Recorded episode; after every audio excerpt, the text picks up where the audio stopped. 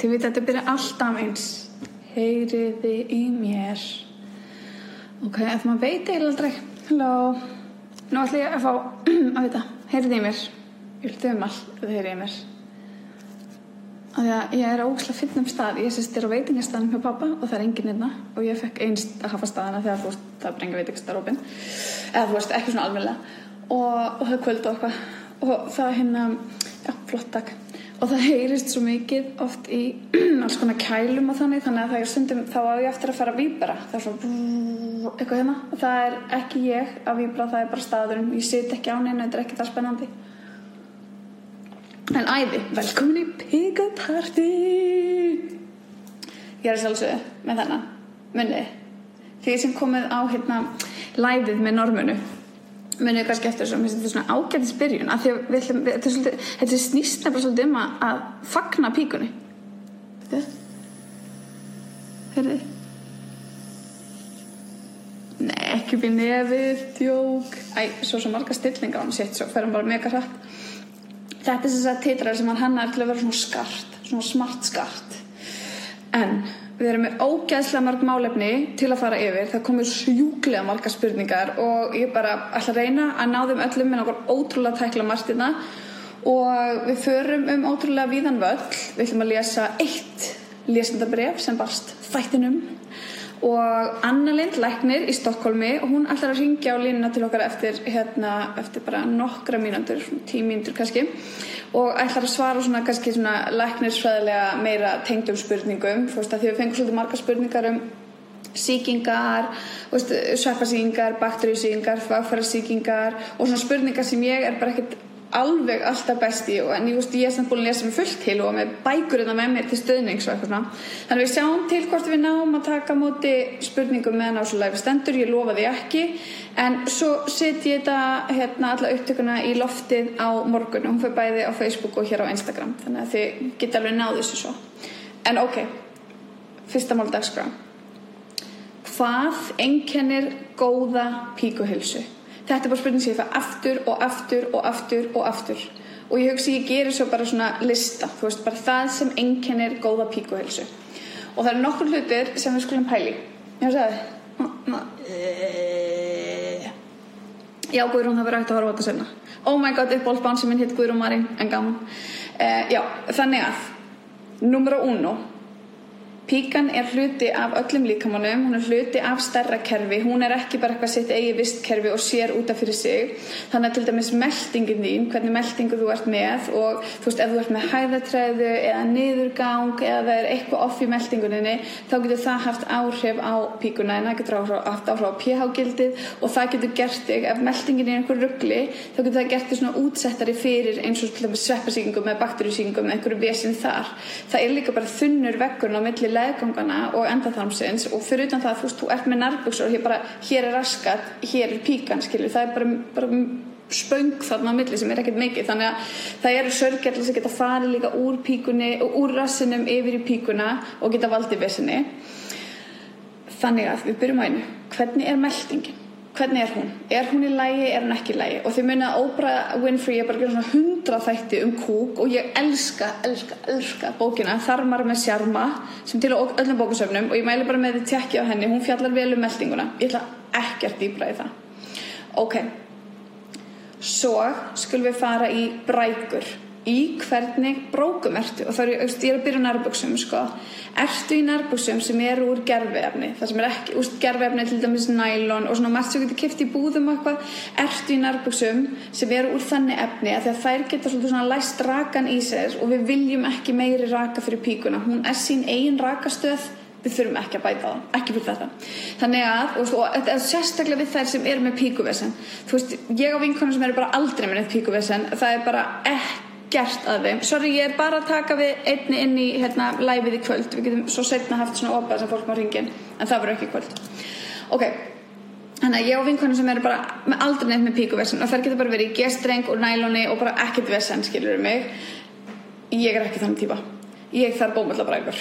Og það er svo ótrúlega gott að vita þetta um sjálfan sig, bara eitthvað, ok, ég þarf að vera þá í bómull, ég þarf að það geta, geta andað, veist, að því að bómullin hann gerir það, ekki vera einhver sem heldur rakanum að, ekki vera í, einmitt, og gestrengur og hann er bara ekki góður fyrir píkuna, að því að það er bara að vera að flossa þarna, enda þannig skerla, sörgjalla, bara hrum yfir í píkuna, þannig að ef þú ert götna að fá ítrekka síkingar, þá myndi ég skoða um það að skipta um brók Um, hvernig þvóttefni notaru þegar þú þværð brókina eina þú veist, ert að nota sterk þvóttefni með þvóttefni sem er með mikil, mikið af svona ilmefnum og þess að það getur líka ert ok, svo líka er það svo gott fyrir píkuna að sofa bera að neðan. Elskar það. Elskar að vera bara let it go. Hún er bara frósun á nóttinni, hún bara elskar að anda ok, þannig að það er annað. Þannig að nú við aðeins búin að tækla brækurnar og skipta dælega Veist, það er svona hluti af þessu hreinleiti og veit ég hvað, sumar píkur þurfa bara að skipta oft á dag. Það er ekkert að því það er ekkert að dæma, það er ekkert að ágraf þú ert ekkert ógísleg svo eru bara sumar píkur, þú veist bara hvað sem var að gelda að það þarf maður bara að gera það. Og þá fyrir við, skulum við fara yfir í hreinleitið ok, þegar kemur að þessu sturtunni þá skulum við aðeins pæla í er ég að sápa með píkuna eina sápan sem má fara á píkuna ef þú ert yfir höfuð að sápa píkuna er sérstök píkusápa. Það stendur á henni svona bara laktas, mér minnur að það heitir laktasita eða eitthvað slúðið, það stendur á henni að þetta sé sérstaklega fyrir píkuna að því að og, og sumir nota alltaf svona jafna pH-gildi ég myndi alls ekki nota hana alltaf eða aðstæðaldri nema því finnast þú þurfa þess en ég hrifnust að því að nota bara vatn og maður þarf ekki að taka styrtu og smúla innan í, alls ekki gera það. Þú þarf ekki að flétta börnbónum eitthvað sérstaklega frá, það er nóg bara vatn og svo ertu bara með hendin og ítir bara aðeins frá, þú þarf ekki að skrúpa en ef þú ert að vera í munnmög og þú ert eitthvað viðkvæm fyrir því, þá sjálfsögðu getur þú náttúrulega, nei þetta er píkuparti það verða ekki tala en tippi hér. Ég held sérst að tippaparti og mun halda það setna þetta er píkuparti bara píkan. Ok, þannig að að ná að skóla bara en ef þú ert hins vegar, ef þú ert að leiðinni og fara að fá minn með okkur og þú ert eitthvað stressuð þá vitaskuld máttu náttúrulega alveg setjast og þá er snill til dæmis að eiga svona lítinn handtægan speil, svona píkumend hér vinkonum mín í Finnlandi, hún Anna hún gerða, svona eitthvað handtægan speil maður make-up speil eitthvað. Þú mátt alveg setjast niður, skoða á þér píkuna og þú mátt alveg taka, þú veist ég voru að kaupa með fjölnota hérna yrnapinna sem er óslega mikið snild. Eða ætlar að vera mjöga mikið að taka alla útferð. Flestum er sama, flestir pæli ekki í því. Ég vil eitthvað lýsingin heldur ekki það að góða útferðin skipt einhverju máli. Um, þannig að ekki sápana skólana bara og fylgstu með píkunniðinni fylgstu með henni og þessi píkusápa ég hef bara hana fljótandi. Ég hef ekki hérna ég hef ekki séð hana sem í svona sápustykki en það þarf ekki að vera það er ekki til, ég hef bara ekki séð það okay? og þá komum við svolítið líka inn á túrvörur okay? hvaða túrvörur ertu að nota að því við vitum það að það getur alls konar aukaefni í þessu dömubindum og hérna túrtöpum sem geta verið ertandi ég vil náttúrulega fá okkur allar fallegu píkurna mínar yfir í álvabikar og yfir í túrbrækur ég vil svolítið fá okkur þangað af því að þetta er bæði betra fyrir umhverfið svo er þetta betra fyrir bara líkamann. Þannig að við erum búin að taka fyrir brækur við erum búin að taka fyrir meldingu við erum búin að taka fyrir hreinleiti um, e- engin ilmefni eða eitthvað svona lyktarefni á píkuna. Mm, mm, hér ábæri vera píkulegt. Og veistu hvað, fucking heit og ég veit úrst kannski að hugsa bara eitthvað oh my god, ef mín er sterk eða hún er sterkar eða hún er öðruvís eitthvað þá er allt í lagi að skoða það. Það er allt í lagi að grípa inn í að þið vil líkt í lagi að breysta eða vera sterkari eða það vera að tala um eitthvað sem fiskilikt að því í gamla daga í gamla daga, við erum að tala um bara ömmur ykkar það er fengi alltaf þær skilabóð það verður ógeðslega lykt af píkunni og þú ættir að sábáði píkuna þegar þú setur sábá á píkuna þá eigðileguru náttúrulegu bakteríuflóruna og hvað gerir það? það hleypir ógeðslegum bakteríum að píkunar og hvað gerist það? þú færð vonda lykt og því verður kannski að svíða og það er óþægilegt þú landir í alls konar viðbjóð og þurrkja okkur ruggli því ég verð bara eitthvað þú veist, konum í gamla dag, ekki gamla dag 50 árum síðan, þegar maður sagt að setja klór í klöfi á sér. Klór, ég er að segja ykkur. Láta hann að vera. Hún er svolítið svona self-cleaning mekanismi af því að hún er fokking snillingur. Þetta er píkan eitthvað skilji. Og mikilvægt í þessu líka er að læra inn á píkunum sína. Hvað virkar í píkunum mína og hvað virkar ekki? Og ég hef talað um þetta áður. Ég er með svolítið svona sensitífa píku. Hún getur tekið á því en hún getur ekkert endilega verið óslega lengi til sjó. Elska samt sjóin, elskan, elskan, elskan. En ég veit alveg ég þarf að borga fyrir það. Þú veist, ég er bara eitthvað svona, ok, hún verður alveg auðm ég er ekkert að fara eitthvað að vera eitthvað einhver mega senu hérna út í sjó og alltaf ekki nei, það er bara, mm, mm, mm she ain't having it, sko. En maður þarf að læra inn á þetta og maður þarf að finna hvað virkar fyrir mína píku og hvernig er hún og hvernig hún ekki. Og hvernig er hún líka eftir öllum tíðarhingnum ef ég er að taka inn hormónalif hvernig hefur það áhrif á píkunum mína? Hvernig hefur brund bólfélagins míns áhrif á píkunum mína? Af því að sæðisofnami it's a real thing okay? og svo líka getur bara verið ókslega ertand að fá sæði þegar þú sérst ekki með sæðisofnami þannig að það er svo ógislega margt í þessu og það lærin á píkunum sína er bara ókslega langur fyrir því að svo bara BOOM þú er kannski ólja tíðarkvörf BOOM þú fróðaður óslæm mikið og varst ekkert eitthvað óslæm mikið að passa að fara að pissa og fróðaður alltaf mikið og svo bara fórstu stundar svo mikið kynli með einhverjum og glemdur aftur frá hljóðstið og það var alltaf komið rjökla og svo þetta komið þvagfæra síkingu en Anna Lind allar svar þvagfæra síkingunum svo góð í því. En við hefum öll verið aðna starfur við hefum öll verið aðna og ekki allar píkur eru eins ekki allar stelpur eru með píkur Píkur eru alls konar, það er ekki til sem heitir hinn fullkomna píka þegar það eru allstar og ef ég mætti, ef ég mætti flassa mér hérna, þá myndi ég alveg gera það fyrir svona demonstrational purposes. Ég væri bara eitthvað, og sjáðu, hér er snýpur, þannig er hettan, halló, eitthvað svona hérna.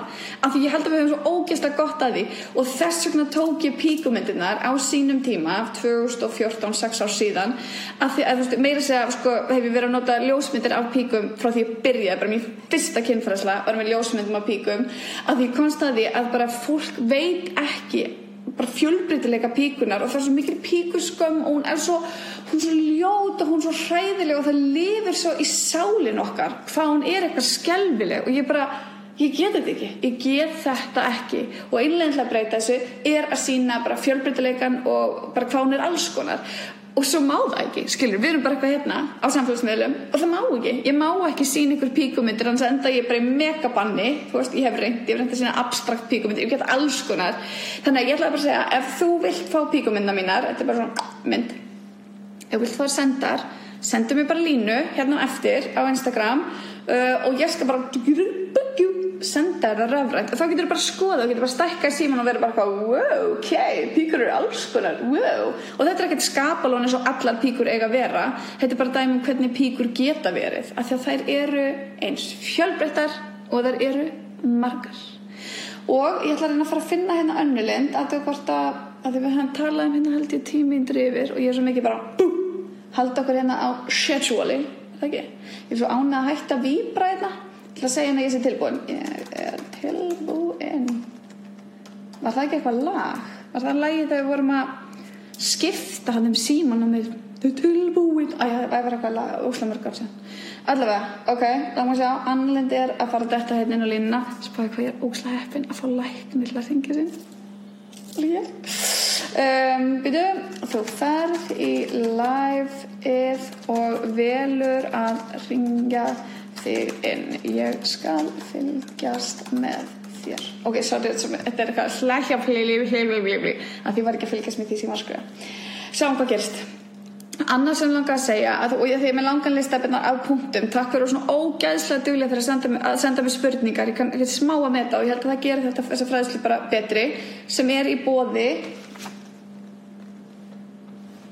Florealis ég ger ekki annan að mæla með þessum vörum af því ég, eins og ég segi, ég get verið með endalust píkuvesen og hún er svo viðkvæm og ef hann er vondu skapi þá er hann bara eitthvað, nei, nei, nei eitthvað hérna, þannig að þú veist, ég veit hvað skiptir ótrúlega miklu máli að hafa hreinar vörur sem eru veist, góðar en samt virka skilji, þannig ég er búin að mæla óslu mikið þeim og ég er búin að fá ósla jákvæða endurgjöf og þau eru sérst að halda þetta hérna með okkur og gera okkur þetta kleift. Kókosólja. Ég er ekki á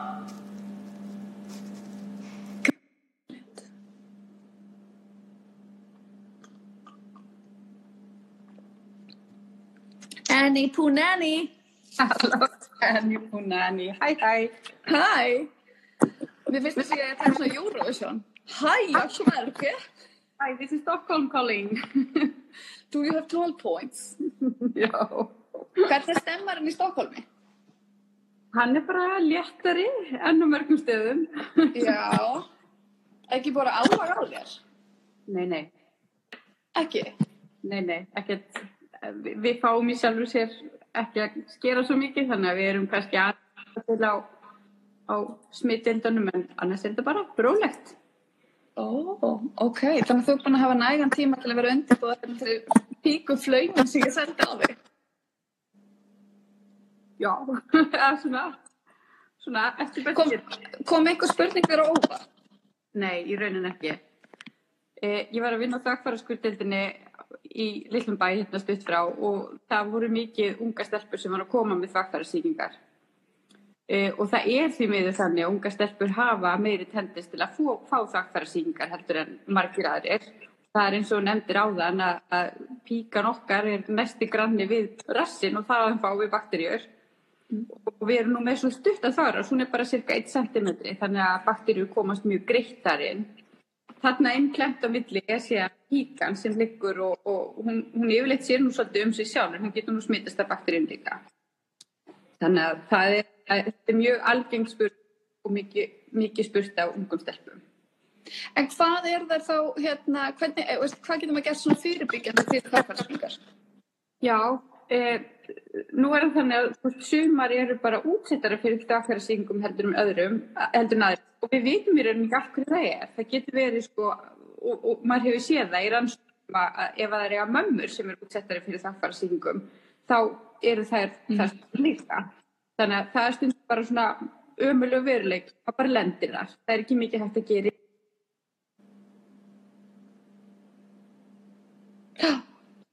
Já, ég er að dættu batteri. en e, þá eru þessi litlu, þessi litlu hluti sem maður getur gert til að, til að fyrirbyggja, til dæmis eins og þú nefndir og, og ég segi við alla, bómullanarbúkjur eru alveg ómega í þessu. E, ekki, ekki nota sterkasápur, hugsuðu um kremin, vottaefnin og klósetpapirinn. Vissa tjóðundra klósetpapir geta vatið því að maður fái ertingu. Þannig að hvað er það í huga? Mikið klórar klósupappi til, til dæmis getur, getur haft áhrif. Sumar þól ekki túrtappa eða túrbindi eða, eða önnur efni og, og, og ekki bara, bara nærbuksurnar, líka buksurnar sem í. Ef maður er í spánsbuksum allan daginn, þá læsir það í rakkan. Er ekki, er ekki þessi jókabuksna tíska, hún er ekki frábær? Eða þú veist þessi skokkara buksna tíska myndi ég? Jú, ef maður fer úr buksunum minna myndi. Fólk fer ekkert úr þessum buksum. Þá þarf maður nú að komast úr buksunum verið hverju. En jú, ég veit ekki, ég er mjög hlind einhverjum svona mjúkísa buksum og það er hægt að dressa þær upp fínt en, en munið bara að maður verður að fara úr buksunum og það, það þarf að lofta um á milli líka. Hún þarf, hún þarf að anda þessi elska. Já, einmitt. Eh, svo eru svona önnur atrið sem maður er kannski ágætt að hafa í huga og það er til dæmis, er maður tæma blöðurna, hvernig, hvernig pissa maður? Hvernig á maður að pissa? Hvernig á maður að pissa? Eh, það, það, er, það er svo mísætt hvernig við pissum. Þegar ég var að vinna á þakkfæraskvöldinni þá spur ég þessara spurninga hversu oft pissaru? Og fólk bara gerði svona, það veit ég ekki, hversu oft pissaru? Og þá er þetta ekki endilega spurningum er það, þú veist, fimm sinum á dag eða tíu sinum á dag. Þetta er meira spurningum þarftu að pissa einu sinna á hverjum klukkutíma, þarftu að vakna á nóttinu til að pissa, þá er það náttúrulega ekki eðlilegt sko. En, og, og það getur bent til þess að það sé einhvers konar, að þú eigir einhverjum ertingum með að hæma eða það er einhvers konar erting sem veldur því við finnist og endalist þurfa að pissa. E, þannig, að, þannig að við verðum að hugsa til þess að við þurfum að tæma blöðurna alveg vel þegar við þurfum að pissum. Það er mjög mikilvægt. En hvernig veitum við hvort við tæmum blöðurna? Já, góð spurning stelpur tæma yfirleitt oftast og, og það eru margir sem nefna það bara já, stundum þegar ég sitt á klósitinu þá, þá sitt ég smástund og svo kemur aðeins meira eftir smástund. Tæmi ég það ekki eðlilega? Jú, maður tæmir einmitt eðlilega þá að maður gerir svo leið af því því að sko þvag leiðararnir, þeir spröyta niður þvægi alltaf með smá millibili og þeir eru bara til við hlýðin á þvagrásinni þannig að Þannig að þeir spröyta þessu nokkrum drópum inn í þagblöðurna þá koma þau auðvitað beint út þegar maður sittur á klósettinu. Mm. það er ekki, ekki tætturægt eða óðurlegt. Það er svo leiðis sem það er sko. Mm. En, en ef maður þarf að pissa oft og það koma stór, en þú veist það koma mikið magn og, og það, maður er mikið að fá þvagfærasíkingar, þá, þá er það eitthvað sem er ekki, þú veist, það, þá myndir maður kannski láta skoða það.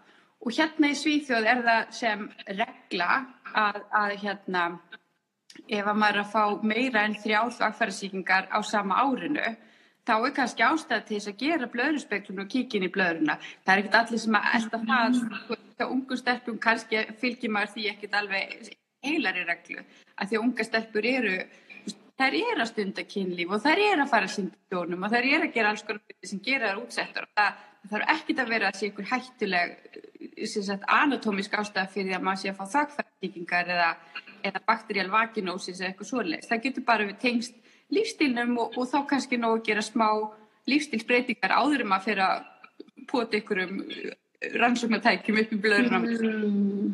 En hérna spyrir einn, er slæmt að halda í sér? Já, Eh, nei, í rauninni slæmt og ekki slæmt. Eh, maður sér það, ég sá það þegar ég var að blöður spekla að konur sem að halda mikið í sig, konur sem vinn í búðum, konur sem vinn á, í helbriðstjónustu, þær eru allir jafnum með stærri blöður heldur en aðra konur mm. og, og hérna, og það er að því að þær koma sjálfnur á klósetti. Það er ekki hættulegt, venjulega bladra heldur kannski fjórum, fimm desilítrum venjulega og það þýðir að maður fer að pissa kannski þrís og fjóru ef maður er að halda mikið í sér lengi, eða þú veist oft og yfir lang, lang tímabil, þá verður það þannig að blæðran stekka svo litið en það er sjálfnast hættulegt. Það meira, það meira þegar maður verður eldru og meira að halda í sér kannski gegn, og, og getur ekki pissa. Það er, það er, þú veist, það er ekki optimalt. En við fengum spurningum þvægleika líka. Já. Hvað er til ráða þar? Já, Það, það eru til nokkra tegundi þvægleika, það eru eða tvær fremst og það er það sem við kallum áreinslu þvægleika og það er það sem við kallum eh, treyningsþvægleika eða svona e, að maður upplifa að maður þurfa að fara að pissa, það verður svona, það verður svona svolítið akut, maður þarf að hlaupa. Mm. Og áreinslu þvægleikin er eitthvað sem kemur e, oft í kjölfar fæðinga og eftir, eftir skada á, á á hérna grindabotninum og, og getur valdið því að því að við erum að hoppa eða hnerra eða hlæja þá, þá höfum við ekki mótstand til að halda mótið í að, að pissi koma út ef, að, ef það er þvæg í blöðrunni. Og, og svo er hitt sem að er svona meira svona ertingsvæglegi að maður fær svona maður fær svona þörfina að þurfa að fara að pissa og það, það verður svona að koma svona blöðru krampar og svona spasmar og, og þá verður stundum svolítið erfitt að halda móti og það eru, það eru í rauninni ólíkar, ólíkar ástæðir fyrir þessum tveimur eða sérst, mekanismi bak við þetta er ólíkur og, og það þýðir að miðhandlunin við því er líka ólík. Ef þetta er áreinslu þvæglegi þá er oft hægt að, að æfa upp blöðru eða, eða grindabotn til að halda móti með grindabotnsæfingum. Það er inn á landsbítala og, og oft hægt að fá ráði gegnum heilsugjastluna og, og bæklinga og annað. Leifinningar, hvernig grindabotnsæfingar er hægt að gera og hvernig er hægt að örfa grindabotnin til þess að halda móti. Það gerir kynlífi líka betra. Ja, munum það, það græði allir. Það græði allir. Grindabotnsæfingar eru bara góðar. Það eru eins og vítamin fyrir kroppin. Mm -hmm. mm. Og og, og svo er það hinn tegundin þvægleika sem er þetta ertingsþvæglegi að það er oft, það, það er sjaldan það kemur hjá ungu stelpum, það er frekar svona eldra fólk sem er að fá það. Það er oftast meðhandla með livjum en það getur líka komið í, í kjölfar fæðinga áverka eða, eða áverka á, á, á hérna grindabotnin. Og það, það, það er margar unga konur sem eru á livjum við því. Þannig að það er, það er alveg, það er hægt að meðhandla þetta fæði Já. það er hægt að hafa blöndu af þessu báði Já, þetta er náttúrulega bara alltaf eiginlega, þetta er alltaf sami punktur en byrjaði hjá lækni. Já, en, þú veist það þarf ekki einu svona að vera lækni að þú veist með góða, góða ljósmóður eða góða, góða hjúkurnafræðing á, á heilsugjörnni, það, þú veist það, það, það þarf ekki alltaf að tala lækni, það getur verið ykkur góður heilbriðstafsmann, það getur verið góður sexolog til dæmi, mm -hmm. getur verið, kynfræðingar geta hjálpað og og leifbend mann hvert maður á að, að fara.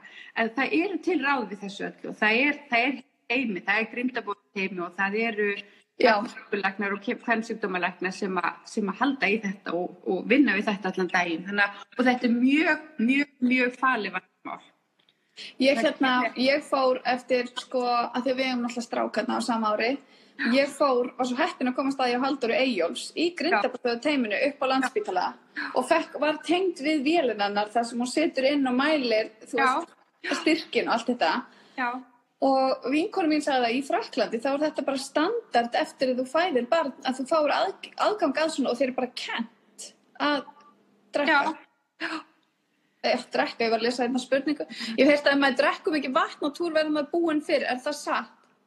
Nei, Nei, ég hef ekki heyrt um það. ég veit líka ekki akkur þetta virkar þannig. En það er samt alltaf gott að drekka vatn. Eins og meina, eins og því vorum að tala um þvag áðan, ég meina maður ánáttúrulega líka að þekkja þvægi sitt. Maður á ekki að vera með karrígult illa lyktandi þvag. Nei, og, og, og það á að vera ljóst og það á að vera, ja, það á ekki að lykta illa. Það getur náttúrulega lyktað skringilega ef maður borða mat sem að lyktar illa eða skringilega. Og, Eða eins og aspas. Já, aspas, típist að það, það hafi áhrif á, á lyktin og þvægi. Rauðbeður geta litað þvægi. Einmitt. Þannig að það, það eru alls konar faktorar sem að geta valdið því að þvægi verður öðruvísi. En þú veist, prinsipið mm -hmm. að vera með ljóst og svona freka lyktalust þvag. Þvag á ekki að að lykta fyrir að þú að standa einhver staðar í smástund. Það á ekki að lykta þegar út úr kroppnum. Nei. En förum líka aðeins í útferð. Það voru rosalega marga spurningar um hvað er eðlileg og óeðlileg útferð og hvað er til ráða. Hmm. Já. Uh, útverð, það er náttúrulega alltaf ykkur eðlilegt. Þannig, þannig virkum við og það, það, píkan býr alltaf til og, og hún er náttúrulega mikil eftir, mikil, mikil eftir konum. Uh, síðan get bara út í að vera ójöfnur á, á bakterjum og pH getur farið í rugl. Og það er eins og þú varst að tala um ef maður er að nota sápu sem eru á stertæmis, gerir það ekki. Laktasítsápan er faktisk mjög sniður sem þú talar um. Og ef þið er með viðkvæma hú, fólk með eczemis hú, ég nota hana andlita á mér, hún er góð í allt, þetta er fín sápa og kostar slikk út í apoteki með um alltaf þannig að, þannig að eigið laktasítsápu heima alltaf það á að vera húshóldur sko, á öllum heimilum Ég, hún er fín til að taka make-up líka eh, og, og Alltaf að græða. konar hvað segirðu? Ég segi alltaf að græða. alltaf að græða. Það getur verið alls konar ástæði fyrir því að pH-ið í píkunni fer í ójafni.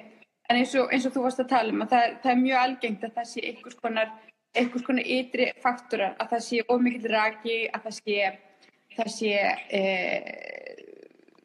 sápa eða kemiskefni sem erta, eða sumar stelpur eða konur fá, fá ójöfn, að, veist, ójafvægi bara sambandi við að stunda kynni. Þetta hefur verið er rannsaka náttúrulega líka. Ef við, erum að hugsa um sæði, Já, það er svo tala- basís. Það getur verið svo erstandi. Já, það getur verið ertandi. Það, það, sko, það er ekki, það er ekki svona einn heila sannleikur í þessu heldur. Að það hefur ekki að, þú veist, að einhver rannsók síndi fram á að, þú veist, ef maður væri með marga part þá gæti maður verið útsettari fyrir því að fá bakteríal vakinósu sem meiri útferð. Eh, en, en það er eins og segi, það, það er enga góðar eða harðar rannsóknir sem að styðja við það. Það er þín rannsók. Og ég, ég kaupi það svona að, þú veist, ég hugsa kannski að það hafi líka með bara traffíkin að gera, mikil traffík, hvort sem það er, þú veist, partnerinn eða margir, þá, þá getur það haft áhrif líka. E, hvort þetta smitist við kimmögg, það, þá á ekki að gera það ekki á milli kalla hvern, þetta smitast milli tvekja hvern. Þannig að það er eitthvað sem er ágætt að hafa í huga. E, og þá eru að tala um bakterið og bakterið E, já, útferð, já, hvað meira?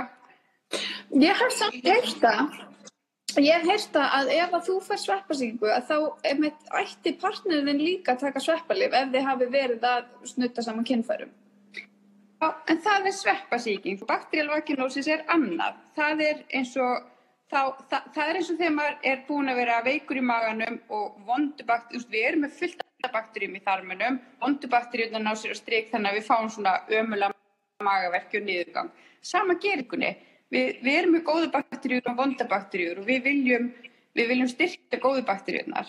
þannig að þær, þær haldi völdum og, og haldi yfir á þeim og ef þær fara í mínus þá er vondubakteríuna sér á stryk þannig að eins og ég segi þetta er ekki kynnsjúkdómur en þetta er í rauninni viðbröð kroppsins við, við, við álega eða, já, Er, er, eða það ójafægi ef við segjum er það þá meðhandla öðruvísi en sveppur? Er þetta sem vangreint sem sveppur? Eða þú veist, Eh, já, ruggstreint? Já, sko, það er í rauninni svolítið mikill munur á útferð hvort þú ert með sveppasíkingu með bakterial vaginósus. Bakterial vaginósus er þegar það er svona fljótandi klær grá útferð og það er svona skilikt, það er svona vondlikt eila. Sveppasíking er dikkari, svona, svo við höldum áfram að tala um mat, eins og kvotasæla eða, eða svona, veist, hún er kekkjúttar ef við segjum svo leiðis. Þannig að, þannig að það er svolítið mikill munur á þessar útferð og þú þú, þú átt, eða þú veist, ég hugsa að, að er ég með sveppasíking, heilbryttarsfólk með fæst við þetta þetta dag, þá að sjá að því að það er ekki greinilegu munur. En svo er náttúrulega, sko, þú veist, ástandið á píkunni er að, veist, það er, það er auð, það klæjar og það er, þú veist, það er, manni líður ekkert vel og, og það eru rauður og, og þrútin og ömur og ömurlegur og þú veist, og það getur líka, þú veist, afvega litt mann, en sko, útliti á sjálfur út, útferðinni, það, það á að gefa góða vísbendingum um hvort þetta er. Af því að svo voru líka svo margir að tala um þetta, þú veist, maður er með svo mismikla útferð, bæði eftir hver maður á tíðarínum og svo er það svo misand milli hvenna, það er svo erfitt fyrir okkur að bera saman. Já, og það er nákvæmlega eins og varst að segja um píkuna og gefa þér bara stórt respekt fyrir þegar talar á læknandi okkur mánu síðan og vaktir allan salin til vitundar um það að píkur eru rosalega ólíkar og þetta þurfa allir að heyra oft og þetta er bara gull skilabóð til allra að því að við eigum ekki að bera okkur sama við eitthvað norm sem ekki er neinstað sko.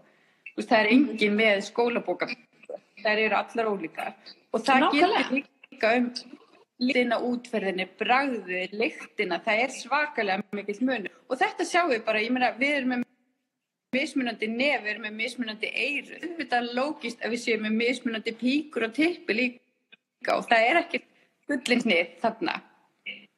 Mm Þannig að Ná, nákvæmlega. það, það líka við um líkt áferð já, Mm annað. Og, og eins og segir, það er, það er mun innan tíðar, það munur millir persóna, það munur á lífsleðina því að svo þegar maður fyrir að nálgast breytingaskeiði þá náttúrulega breytist hormónasamsetningin í kroppnum og það hefur áhrif á útferðin. Svo geta hlutir eins og, og sikursíki áhrif á hvernig útferðin verður og, og alls konar Heyrðu- sjúkdómar. Við vorum spurðar út í hérna kvíða og útferð. Já, það þekki ég ekki. Ég, ég veit því miður ekkert um þá. Ég get engu svarað um það. Nei, ég fór að hugsa hvort þetta væri annars verið kannski geðlífar tengt eða Já. það Já, sko, það sem ég get svarað með að, þú veist, að eins og gæðlif, eins og til dæmis SSRI-lif SSRI sem eru, sem eru algengustu lifin og, og bara margi taka og áhrif á framistuði kynlífi. Þau hafa þau áhrif á með þurr í munninum og maður getur upplifað að vissa slímhóður verða þurrari. E, já, á munninum, nefinu og, og í, í grindabotninu líka. Þannig að það getur að sjálfsögðu ef að maður er að taka ekki bara þunglindi sig, það getur verið, þú veist, þvagrænslif, það getur verið, þú veist, svepplif og það getur verið róandi lif, fullt af lifjum hefur áhrif þannig að slímhúðin og, og er vel þekkt áhrif á slímhúðir og það hefur áhrif á bakteríuflóruna. Við sjáum það til dæmis eh, að þær eru útsettari fyrir þvagfæra sýkingum að því að, að því að slímhúðira er svona, hún er svona þurrari og svona, og svona og, og bara alveg lendur fyrir bakteríur að sprungur til þess að skrýða inn í. Þannig að, þannig að ég ímynda mér að, sko, að lifja nótkun geti haft áhrif á þetta. En svo er náttúrulega líka til sko, lif sem að maður gefur þú veist, þess að halda raka. Og það eru til lif sem að halda estrogen. Það er kannski ekkert sem ég mæli með fyrir unga stelpur. Það eru svona eldri konur sem kannski taka það. En það eru líka helt preparat, svona, þú veist, hreinlega bara eins og sleipi maður ber á sig þess að halda raka og það er bara, bara frábært ef maður finnur að maður er þurr og, og er að fara að fá leppasíkingar eða þvakkfærasíkingar eða því um að gera eiga þú veist svona sleipuefni eða, eða svona þetta fæst í túpum í apotekinu hérna í Svíþjóðallega ég veit ekki hver hennar heima og, og það er hægt að nota. Það ávísu konur sem eru á andhormónalifjum og, og í, í erfum lifjum og svona. Þannig að Já, og konum með Notar- krabba minn til dæmis. konur með krabbamein, þær eru, Mhm. þær eru mjög útlæðar fyrir slímúða á, á hérna, áhrifum og þær eiga mjög Hérna fáum við- Hérna fáum við, getur pillan haft áhrif á slímhúð? Já, það getur hún gert. Og það getur hún gert í og með að, að við, pillan innihaldur náttúrulega, suma pillar innihalda bara prókistrun, aðra innihalda estrogen og þetta getur haft ólík áhrif á slímhúðinu. Ég veit að ég, ég, ég rætti þetta einu svona við vinkonum mínu samsýndumalæknir og hún nefndi það að konur sem eru á pillum sem innihalda hátt hlutfalla prókistruni, þær fá stundum svona tíðakvæð e, með, með þurrum slímhóðum og þvakkvarasýkingum. Það er alls ekki allar. Við bregðumst náttúrulega svo mismunandi virkninni. Þannig að það, það Já. getur verið áhrifaktor, sko. Ok, og svo var annarinn að getur sveppasýking smitast frá píku í munn við munnmögg. Já, ég ger nú ráð fyrir því. En, en svo Mhm. á munnseppi er fólk sem er yfirleitt frekar latið, ungt og hraust fólk er sjaldan að fá e, sem sagt sveppasýkingar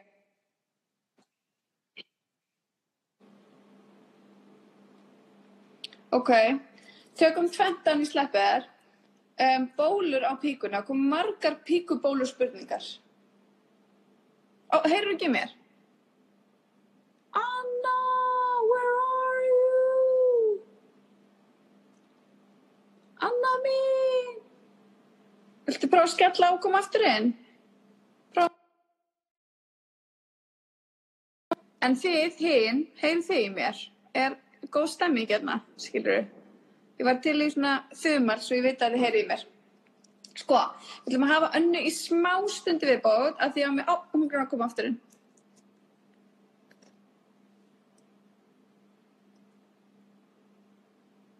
Du, du, du. Takk fyrir, takk fyrir, takk fyrir, takk fyrir, takk fyrir. Ok, komin Halló. inn. Herðu, ok, mér langar, já, bólur á píkunni. Hvenar er cause for concern? Hvenær er cause for concern? Erum við að tala um bólur sem koma eftir að maður hefur rakað sig eða, eða er það bólur sem koma á innan á barmana? Bæði, eða þú veist bæði annarkvort. Já, já, um. Og þetta er oftast að sama meiði. Mm Eh, Svona bólur geta komið bæði að tippu og píkur og það geta verið annars vegar geta verið hárkirtlar sem að stíplast eh, og, og er það bara svona eins og graftabólur og, það, og bara það getur verið að maður þurfa að tæma þær og jafnvel fara á heilsugjæslu og, og stinga á þær. Eh, margir eru rosalega hrætti við að láta stinga og svona, það þarf ekki að vera hrætti við það, það er yfirleitt bara næs að losna við þetta og það, það minna vond að stinga á þetta heldur en að ganga með þetta. Munið það. Eh, svo getur maður líka fengið það sem að kallast svona stíplað fytukirtla eða, eða svona vakskirtla og, og þá, það sjáum við bæði á tippum og píkum þá frekar á ytri börmónum á píkunum. Og, og það getur verið að það þurfa að taka það ef að það liggur og er ekki bólgið eða eitthvað, ef þetta er bara svo lítill svona, svona hérna, nappi undir húðinni þá þarf ekkert að, að gera nýtt í því. Og það, það þarf ekki að hafa ágjör af því. Þið sjáu róða eða það fer að koma gröftur eða þið fá hit úr og auðma eitla í, í, í hérna nárana þá myndi ég nú láta kíkja það og tæma það. Já, ég held að fólk þurf bara svolítið mikið að læra nú líka með sinna og fylgjast með honum, sko. Æ, Anna, þú ert á einhverju senkun hjá okkur. Er netsambandið eitt eitthvað leðilegt við okkur? Ég, he- heyrðu, ég, ég, held að heyrst ekkert í þér, sko. Ég held að við þurfum bara að kveðja. Já, það heyrst ekkert, já. Ég held að ég þurfum bara að gera svona. Þú dast bara út. Eh, Bless, takk fyrir. Að fá önnu lind. Það var geggjað. Og ég veit að hún svaraði ekki öllum hérna, spurningum sem eru búin að detta hérna inn, en það er stundið þannig. En sko, málið er að ef þú ert búin að vera einmitt eins og hérna er einn spurning, búin að heita læknum við þvagfærsíkingu og kemur alltaf neikvægt þriðaskipti á sem samt er vott að pissa, þá lítur þetta að vera eitthvað annað og kannski er bara fýnt að fara beint til kvennsjúkdómalæknis ef þú hefur aðgengi að því eða einmitt að þetta gæti verið þessi bakteríusíking og Anna fylgist með á kantinum þannig að þið vita af henni. Takk Anna, þetta var yndislegt og æðislegt. Um, ok, ég ætla að fara ég get náttúrulega bara að tala fyrir hérna eins og að ég ætla að fara aðeins úr þessu mega svona lífræðilegu, læknisfræðilegu pælingum með píkuna. Mér langar aðeins bara í svona smá píkupraktík og skemmtilegheit. Ekki það heiti ekki skemmtilegt, ég er bara að segja, skilji, langar aðeins að fara líka annað. Ég var að segja kókosolja á það. Sko, Það eru ábærslega margir að nota kókosolju sem sleipefni og sumum finnst það frábært en aðrir finna að þetta er erstandi og það sem ég las um daginn var að kókosolju er svona eitthvað náttúrulega bakteríudrepandi og það er ekkert endilega sem við viljum vera að setja á píkun því við viljum ekki drepa bakteríuna sem er þar af því að þær eiga heima þar. Þeim líður bara vel þar, þetta er ekki karíusubaktus við þurfum ekki tampastun og tannkremið skilur, þannig að við viljum ekki vera að setja eitthvað á hana sem er svo að drepa því að eins og Anna Lind sagði það á hann ef við erum að drepa þessi náttúrulega bakteríu þú veist okkar hérna góðu hermenn, hvað er þá alltaf að berjast við vondubakteríunar? Ekkert. Þannig að er bara geta komist að og þá erum við kannski útsettari fyrir þessum síkingum. Þannig að ég myndi bara vilja að þið notið sleipefni eða, eða við erum svona hrifin af óljum, þá getið notað möndlólju, en ólju er náttúrulega skemma smokkin og það getur verið aðeins, það er öðru í sig áferð á þeim og það getur verið aðeins erfið að þrýfa þeirra af og þær getur náttúrulega sett hérna, bletti í rúmfötunum þess aftar. Þannig ég bara að um, bræð og lyktarlaust lífrænt sleipefni. Það er bara, það er mín ráðlegging. Þannig ég mæli freka með chiliði á kokosolíunni, þú veist, sem getur satt hann í baði eitthvað, en ekki vera að setja hana endilega innvortis. Ok, ég vildi koma þessu sérstaklega frá. Og því munið, ef þið viljið fá píkumind frá mér, þá, píkumyndinar, þá bara sendið mér, þær eru ókipis. Ok, nú þurfum við að tala svolítið um bara hvernig píkan virkar ég er svo ógæslega hrætt við að vera bönnið inn á Instagram. Ég er ekki að gríða þetta, það er bara, veist, það er bara ekkert grín, það er líka COVID og, bara, og vera bönnið á Instagram, hvers að kona gælda í alveg, sko? Þannig ég bara legg ekki að sína neitt. Ok, megarhæft aðgerð er það eðlægt er nöðsvöldið með megarhæftum blokkar ingang byrju, byrju, og er það nöðsvöldið með megarhæftum blokkar ingang í leðgang hæ, sjöbóem, bla, klikkar, kynlífsögur já, að því ég er að fara núna í píku anatómíuna og praktikina, þá getum við bara tekið þetta. Sko, efst á píkunni, og ég er ekkert að grænast, ég meik ekki sín ykkur mynda píku, af því ég bara hrætti maður í vesinni. Efst á píkunni er snýpur. Snýpurinn er á sama stað á öllum píkum alltaf efst á píkunni. Og píkur getur verið misofarlega þú veist það er enginn upp á nafla eða eitthvað en það getur verið misofarlega á þann hátt að stundum þegar þú stendur þá er píkan sínli hérna framann á en stundum er það svona sér svona aðeins undir þannig að þú sér þann ekki þegar mannskan stendur. Og barmar eru misstórir bæði innri og ytri barmar þeir eru misstórir og þeir eru freka tegjanlega það er alveg eðlilegt og snýpurinn er alltaf undir smá svona hættu. Snýpurinn getur líka verið mismikið sínilegur og hann getur verið misstór þá þar sé sínilegi hlutin. Og eins og annarleginn sagði okkur áðan með hérna, þvægarásuna, hún er 1 cm, þannig að nei það er enginn að ríða í þvægarásuna eða rugglast á gati, hættið að tala um mörg gött þarna niður, það gerir mig snar. Við erum með leðgöng, ok? Þannig að þú ert með píkuna hér, þú ert með, þú ert með svona, já, með svona píkuna svona hér, kannski með snýpin hérna efst, barman henni hérna kring og leðganga uppið er bara frekar lítið sko, það er ekkert eitthvað og það er bara frekar sem tjút og ef þú bara leifir þér að ná í speil og kíkja á píkuna þeina þá ser þetta allt saman og getur fléttið hliðar börnmónum og skoða útferðinu og allt þetta. Ok, þannig að snýpurinn á sama stað á öllum píkum. Eini tilgangur snýpsins er að veita unað ég get ekki sagt þetta nægilega oft eða nægilega skýrt. Þetta er svona you got one job, one job. Það er eina sem snýpurinn ger hann var ekki settur á líkamann fyrir neitt annað en að veita okkur unna þannig að hvað gerum við til að fá unna við fokking nuttum snýpin takk fyrir. En þá komum við inn í annað. Snýpurinn er með um 8000 taugaenda. Þetta er mega viðkomi staður. Þannig nei, við getum ekki mætt þessi við sem er bara eitthvað bara eitthvað plötusnur lögðarskvöldi og bara hamast. Það er ekki alveg þannig sem það virkar. Kanski hjá sumum, kannski stórum mjög gröð, mjög blöyt og allt það, en almennt sé er snýpurinn þannig að þú þarfst að læra ná snýpiðin, það þarf auka bleitu, snýpurinn smyr sig ekki sjálfur, ok? Þannig hérna komum við það. Útferð er mismikil úr píkum. Sumur með miklu útferð, sumur með minni útferð, sumur píkur eru þurrari, sumur píkur eru blöytar, getur skipt máli hvað á tíðarhingnum og við annarlega fórum náttúrulega aðeins í þetta. Snýpurinn smyr sig aldrei sjálfur, ok? Hann þarf alltaf smurningu, eða hún. Æ, þá fyrir eitthvað svona málfarsbrjálæðingar. Ok, snýpurinn þarf alltaf smurningu. Þannig að hvort sem þú náður í smurning úr píkuninni eða þú nærðir í sleipefni, þarf alltaf að smyrja snýpinn áður en við nuttum hann. Allir þurfum við þá að hreina. Og að því við erum svona að tala eins og píkuanatómínu, þá vorum við átt ykkur á því að snýpurinn, þá sjáum bara ekki ponsi pons, bara leikli dullukróttið hérna. Snýpurinn fær bónir eins og tippi. Fóstufræðilega er snýpurinn skildur tippinu, þannig að á fóstufræði hérna steganum, hann á 15 og 17 viku, þegar kynfærin farið yfirlegt svona skipta sér og verða annarkvort píka eða verða tippi, það sem verður kongurinn á tippinu verður snýpshausinn hérna á snýpnum. Nema þú veist þrifsunum næmari. Á snýpnum.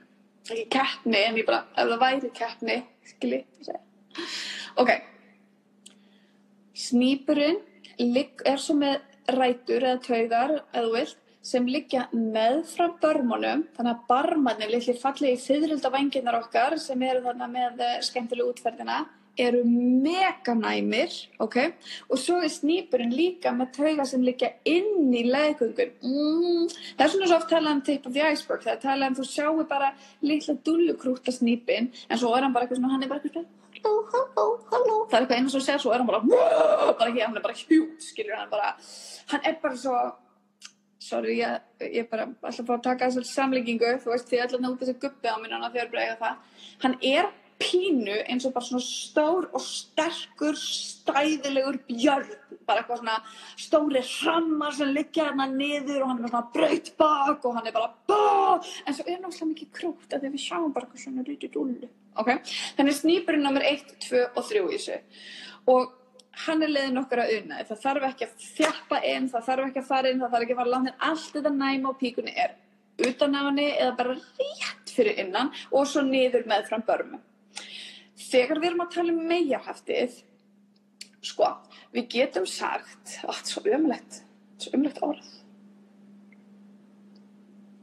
Veist, ég er ekki að segja að píkugardína eða leðgangagardína sé betri, að það er það ekki, en skeiðarkrans hef ég líka heilt, og þetta vera. En þú veist, það er líka bara eitthvað árnastofnun og veitisastofnun og okkur svona stofnunir sem geta bara fundið upp nýtt orð. En máli er þess, þannig að leðgangopið hérna, það er mjög tegjanlegt og það er ekki alveg lokað eins og raskatið, skilju.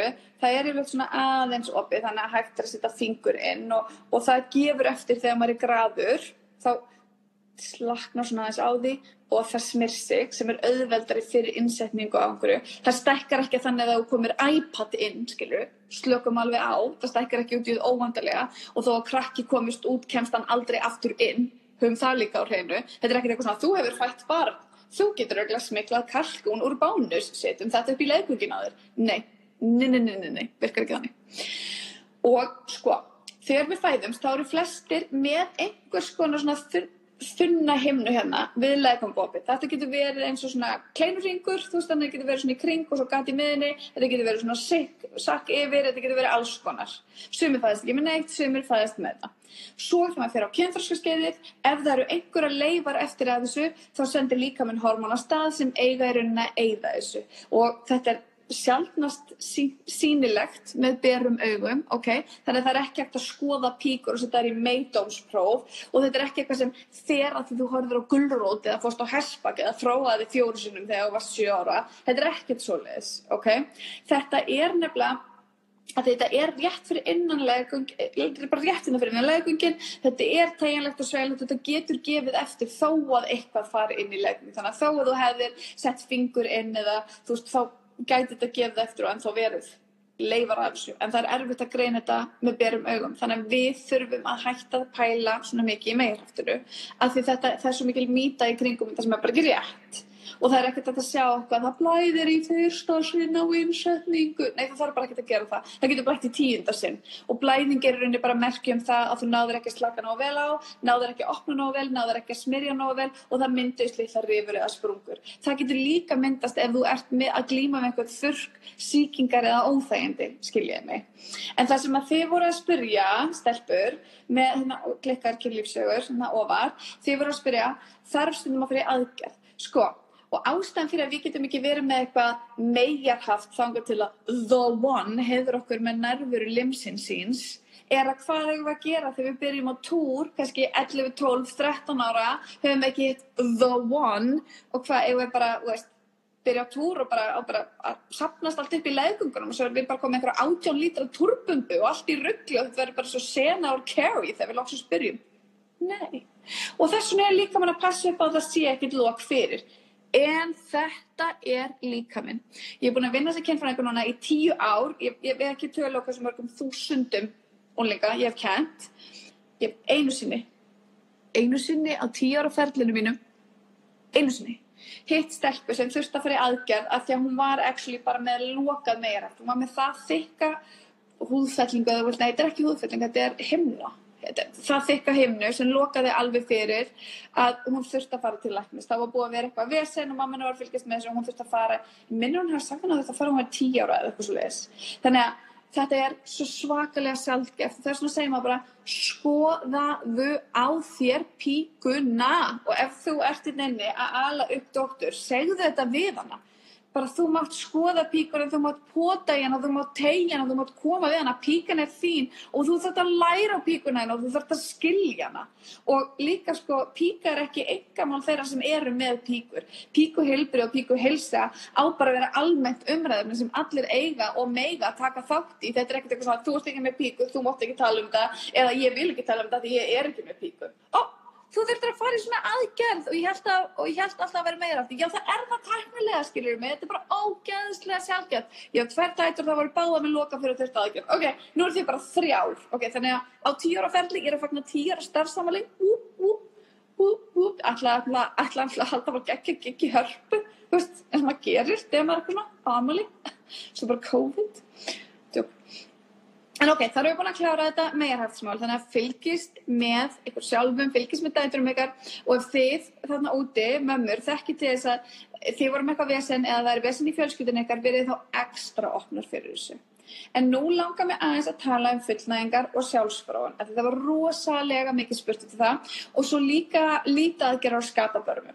Kanski fyrir bara fyrst í lítið aðgerra, Ok, sko, að því var segur hann, skapabarmanir eru virkilega næmir, það eru þarna krútlegu fyririldavengirnir, þeir eru, þetta er mjög, mjög næmur staður, margir taugandar, þeir framlega bleitu og þeir blotna þegar við verum graðar. Og ég var alveg að spila því bara, veitu, uh, hvernig veit ég hvort þessi gröð, hvernig á ég að vera gröð, hvað er að vera gröð, þú veist og við þurfum svolítið að búa til okkar eigin rúmminni, við þurfum að búa til hvaða hugsanir kveikja á grættu hjá mér, er það ákveðin manneskja, er það ákveð eh, hvað ég var að segja, svona scenario eða þannig, hvað lætur mér líða þannig að ég finn grættuna kviknaði mér. Hjá sumum er það að tæma heilan, hjá sumum er það að slaka á, en að leifa sér að finna, ok, hvernig finn ég hvað hugsanir eða hvað ég horfa á að lesa eitthvað svona, hvernig lætur það líka mann mínu liðar, alveg ef maður að horfa okkur geðvikt gerðin að mata þátt og maður finnur að munnur er aðeins fann að slefa og mægin og svona og maður er bara eitthvað, óóó,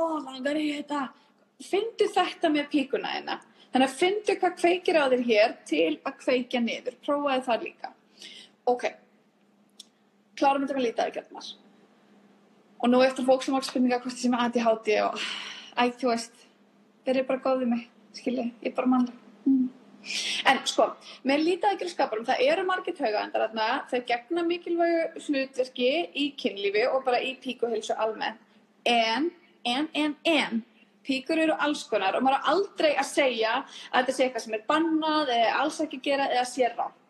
Ég myndi segja, ef þú ert að fyrir skapabarma aðgerð og láta mikkaði skapabarmana bara því þið finnst þeir ljótir eða þú ert eitthvað svona, já, maður á ekki að vera með svona skapabarma, þá myndi ég segja við þig bara, herru, steldur aðeins við, nú skulum við taka smá spjall um hvað er aðeinlegt, hvað er ekki, fjölbreytileiki og svona. En um leiður og segja við mig, þetta er að valda mér óþægindum bara út af þetta klemmist. Og við fengum í fakt þannig blef, þú veist, þetta klemmist óþægilega í buksunar eða þegar ég er að hjóla eða ég er á hespaki eða ég er í fimmleikum eða ég er að gera eitthvað og þetta aftrar og er hamlandi fyrir mig og virkilega óþægilegt, þá er bara snýta svolítið allt öðru í sig og það er ekki mitt að leifa, að segja já eða nei við, hérna, við skapabarma aðgerum, bara alls, alls ekki rætti þetta við lækni og til dæmis Þórdís Kjartans dóttir, lítalæknir, er svona eina af okkar fremstu lítalæknir þegar kemur að þessum aðgerðum og hefur sótt sér mjög mikla þekkingu sem á Ebba Margaret líka, kvennstumlæknir, hún er mjög fróðum þetta líka fáðu ráðgjöf, talaðu þér, útskýrðu fyrir en þetta er alltaf þinn líkami og þinn kroppur, ok? Þannig það alveg á kristalltæru þurfum við smá sjálfsfráin Ok, sko. Ég er oft að spyrja því hvernig fróa maður sér? Og ég vil heldur vera gaggrind fyrir það stundum að vera að tala um svona mikið um að putta. Að því að margir hugsa þetta ég seti bara sjálfkrafa tvo sama svo þetta var bara eitthvað ok, að því að margir hugsa ok, það ágjör að putta. Þegar maður segir putta þá hugsa allir bara inn í leggöng inn í leggöng. En að því að þú veist að nota fingurnar þá finnst mér alveg þú megi að segja putta. Sumum finnst fróa ekki fallegt sumum finnst runga ekki fallegt sumum vilja putta, við erum alveg saman hvað orðunotar en að leifa sér að setja fingurnar á píkuna sína, koma við, strjúka, nutta, hvað finnst mér gott, hvað eru mínir næmu staðir, hvað finnst mér þægilegt, hvað er ég viðkvæm, hvað virkar fyrir mig, hvað virkar ekki fyrir mig. Og ég hef stundum mælt með að fólk byrja í störstu og eina ástæðan fyrir ég segi það er að því að bara heita vatnið slakar á líkamannum, þú ert einhvern veginn svona hreifni að því að sum finnst það eitthvað óþægilegt er eitthvað svona ómakað, oh kemur píkulikt á mig og er eitthvað sáðulegt að ekki vera að gera þetta? Þannig að þú veist, hvort sem er í baði. Að leifa bara að koma við strjúka, leifa hugunum kannski aðeins að reyka og finna bara hva, hvernig finnst mér þetta, finnst mér þetta þægilegt finnst mér þetta ekki? Og þá fyrir við líka svolítið inn í sko þessum ekki pressort á að fá fullnæðingu og ég fæ þau skilabóð frá okkur bara ég ætla að fá það, ég það ekki og ég fucking brjálu þá maður bara wow, wow, wow, wow, ok, take a chill pill.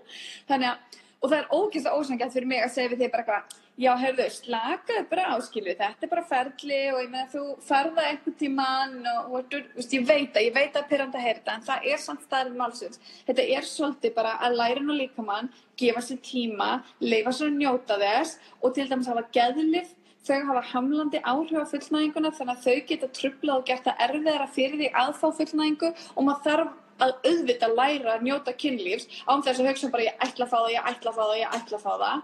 En alltaf best þegar við erum í þessu fullnæðingarferðalagi og reyna að skilja það er að byrja á okkar eigin líkama. Og það eru bara mjög margir kynfræðingar sem trúa því ekki alveg að það sé þannig að konur get ekki að það sé bara suma konur get ekki fengið fullnæðingar þú veist, auðvitað er allt til en með hvað vísindur er að segja hvort séu háartölur þá eru mjög margir kynfræðingar mjög skeptiskir um það að því að fullnæðingin hluta svo miklu, miklu, miklu starra mengi. Þannig að leiður að kynast líkamanninum leiður að finna hvað þér finnst gott og hvernig þér finnst það gott. Og það er ekkert rátt í þeim málum ef þér finnst það þægilegt þá er það rétt okay? og svo þarf maður að geta að gefa leiðbynningar um líkamann sinn eða hreinlega eins og eftir hvernig kynlíf þú ert að stunda mannar mannesku ef þú ert að gera það að bara sjá um þig sjálf bara nutta þins eigins píku það má líka. En sko um, eru allar fullnægar eins eftir því hvað það er koma? Snýp, leðgöng, geflættur ég verðum að lesa í dag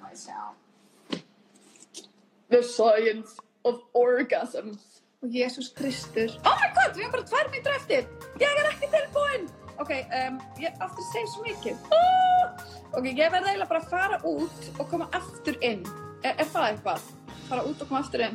Oh, soðabrók er, er það eitthvað? ég var að halda þessu áfram? Ég get ekki, ég, ég er með svo langt. Ég get ekki, ég get ekki sleppt. Er það bara ég eða? er þið bara eitthvað mm, mm -mm. ef við ekki halda áfram? Ef við ekki bara klára þetta setja í loftið og svo dettum við bara afturinn og þá fyrir við beint í The Science of Orgasm. Ég held það babies. Á með þið eru til þá er þess að gæla til. Þannig ég ætla að enda þetta núna og svo kem ég afturinn